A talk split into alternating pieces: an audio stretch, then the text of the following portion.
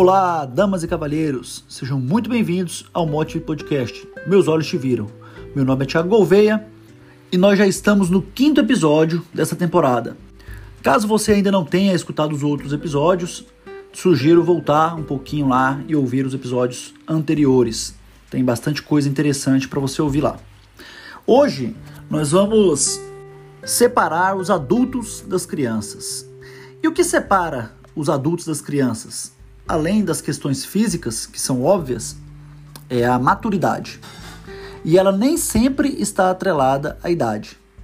Eu conheço, e provavelmente você também, jovens de 20 anos que têm muito mais maturidade que pessoas acima de 50 anos. Mas como isso pode acontecer?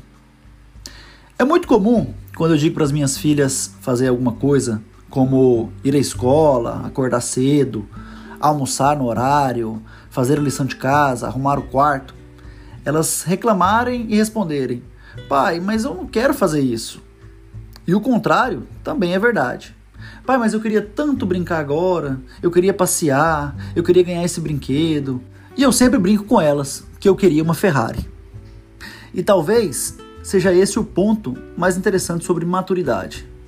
É saber que não fazemos só o que nós queremos, mas o que precisa ser feito. Eu queria ter uma Ferrari, mas infelizmente não posso tê-la. E a gente tem que ter esse tipo de maturidade. Parece que é uma coisa simples, mas não é. O querer é algo inerente ao ser humano. Nós queremos alcançar tantas coisas, pedimos a Deus coisas que nós achamos que precisamos, queremos tudo no nosso tempo, agindo como uma criança mimada, sem nem ao menos perceber como estamos agindo.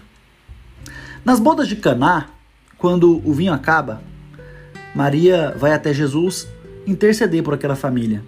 E Jesus responde para ela que ainda não era a sua hora. Maria discute com Jesus? Não. Sabe por quê? Porque ela sabe quem ele é. Mesmo não sendo a hora, ele é Deus. E o melhor é confiar na providência dele. Sabe o que ela faz? Ela diz aos empregados: façam tudo o que ele disser. Eu não sei se você tem o hábito de leitura da Bíblia, mas se você já leu esse episódio das bodas de Caná, em algum momento você já parou para pensar sobre essa frase? Jesus, ele manda encher seis jarros de pedra com água, cada um deles com 100 litros. Vocês acham que foi fácil fazer isso? Mas os empregados começam a fazer o que Jesus manda, sem entender nada sem saber para quê, mesmo sem querer fazer. Afinal, aquilo não fazia o menor sentido.